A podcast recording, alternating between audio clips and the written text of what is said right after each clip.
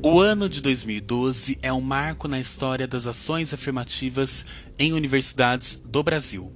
Apesar de os programas de reserva de vagas já estarem a vigor há alguns anos, seus questionamentos judiciais eram frequentes e a maioria dos posicionamentos de estudiosos e intelectuais com presença na grande mídia era contrária à correção moral e à validade jurídica dessas ações.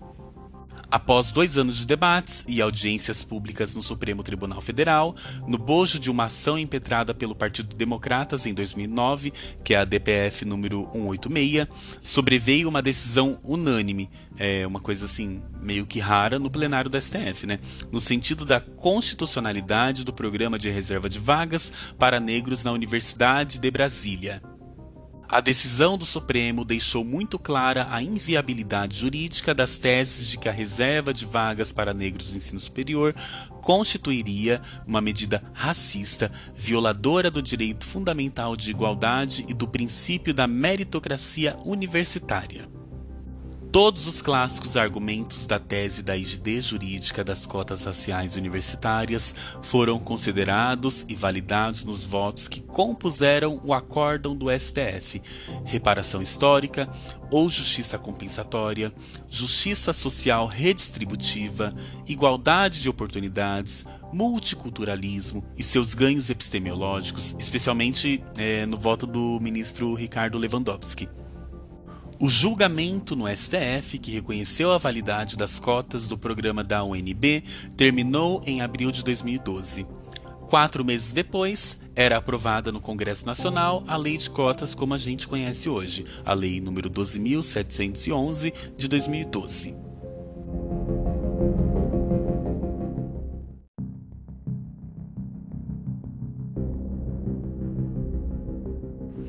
E apesar de a origem da lei de cotas remontar a um projeto de lei de 1999, que é o PLC número 73 de 1999, de autoria da deputada maranhense Nice Lobão, o conteúdo concreto da lei de cotas, como a gente tem hoje, nada tem a ver com o conteúdo daquele projeto de lei que determinava que as universidades públicas estariam obrigadas a preencher 50% de vagas não pelo mecanismo tradicional dos concursos vestibulares, e sim com base nas notas obtidas pelos candidatos nas disciplinas cursadas no ensino médio, seja nas escolas públicas, seja nas escolas privadas. E para finalizar aqui, é, a gente percebe que ali nesse, nesse PLC de 1999 não havia nenhum tipo de ação afirmativa, nem para atender, atender a egressos de escolas públicas, nem para atender a minorias étnicas.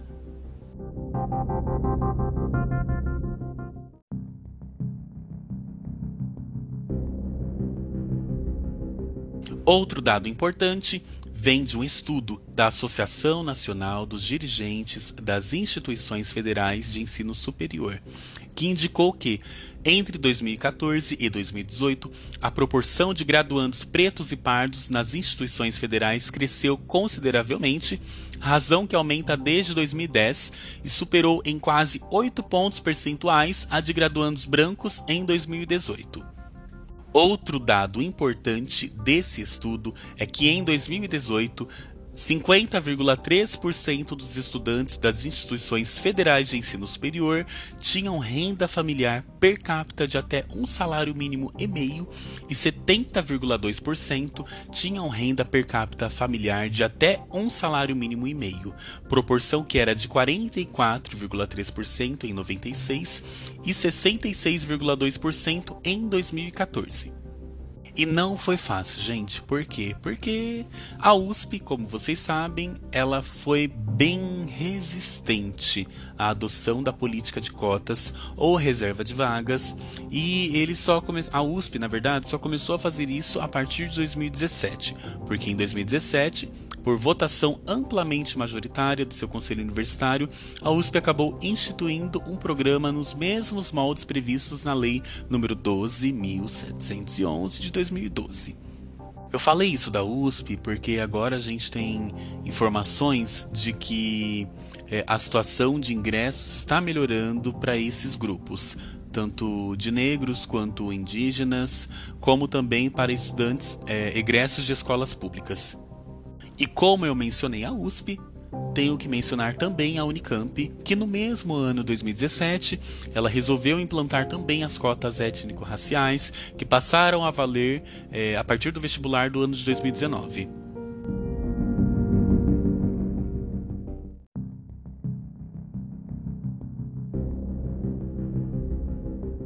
Por último, mas não menos importante, eu tenho que falar sobre o impacto da lei de cotas nos cursos de pós-graduação, porque como vocês sabem, a lei de cotas, ela não fala sobre a reserva de vagas para esses cursos. Ela fala apenas sobre a reserva de vagas para os cursos de graduação. Valendo-se de sua autonomia universitária, algumas instituições lançaram programas próprios de reserva de vagas, como a Universidade Federal de Goiás, que, por resolução de seu conselho universitário, determinou em 2015 que pelo menos 20% das vagas dos editais de todos os cursos da pós-graduação seriam reservados para pretos, pardos e indígenas. Em 2016, o MEC, o Ministério da Educação, editou a portaria número 13 com o objetivo de induzir ações afirmativas na pós-graduação, determinando que as instituições federais de ensino superior apresentassem em 90 dias propostas sobre inclusão de negros, indígenas e pessoas com deficiência em seus programas de pós-graduação. A mesma portaria determinou a adoção de duas medidas concretas que nunca chegaram a ser cumpridas.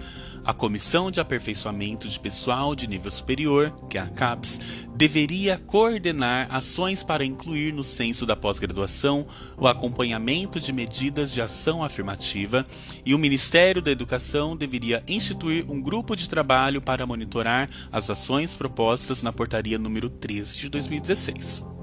A partir de 2017, as instituições de ensino que ofereciam cursos de pós-graduação passaram a criar programas de reserva de vagas nos cursos de pós-graduação mesmo, seguindo essa portaria normativa do MEC número 13 de 2016, como eu já falei antes, né?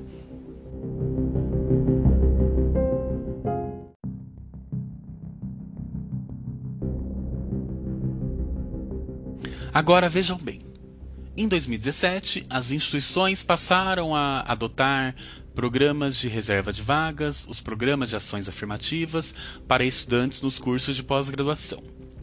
Passou um tempo e parecia tudo perfeito, né? Só que não, porque Jair Bolsonaro assumiu a presidência, trocou de ministro cinco vezes e em junho de 2020 o próprio ministro da Educação revogou a portaria número 13 de 2016.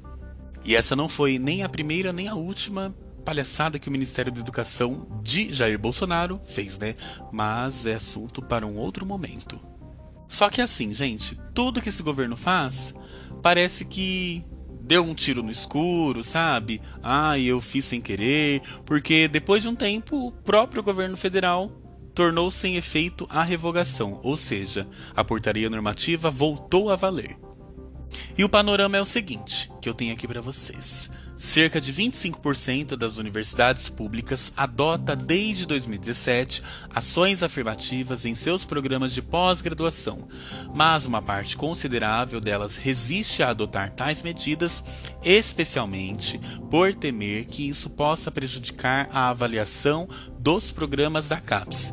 Porque eu não sei se vocês se informaram assim, né? Tipo junho do ano passado, porque comentaram que a revogação da portaria normativa número 13 de 2016 do MEC foi sugerida ao ministro da Educação pelo próprio presidente da CAPES. Olha só que absurdo.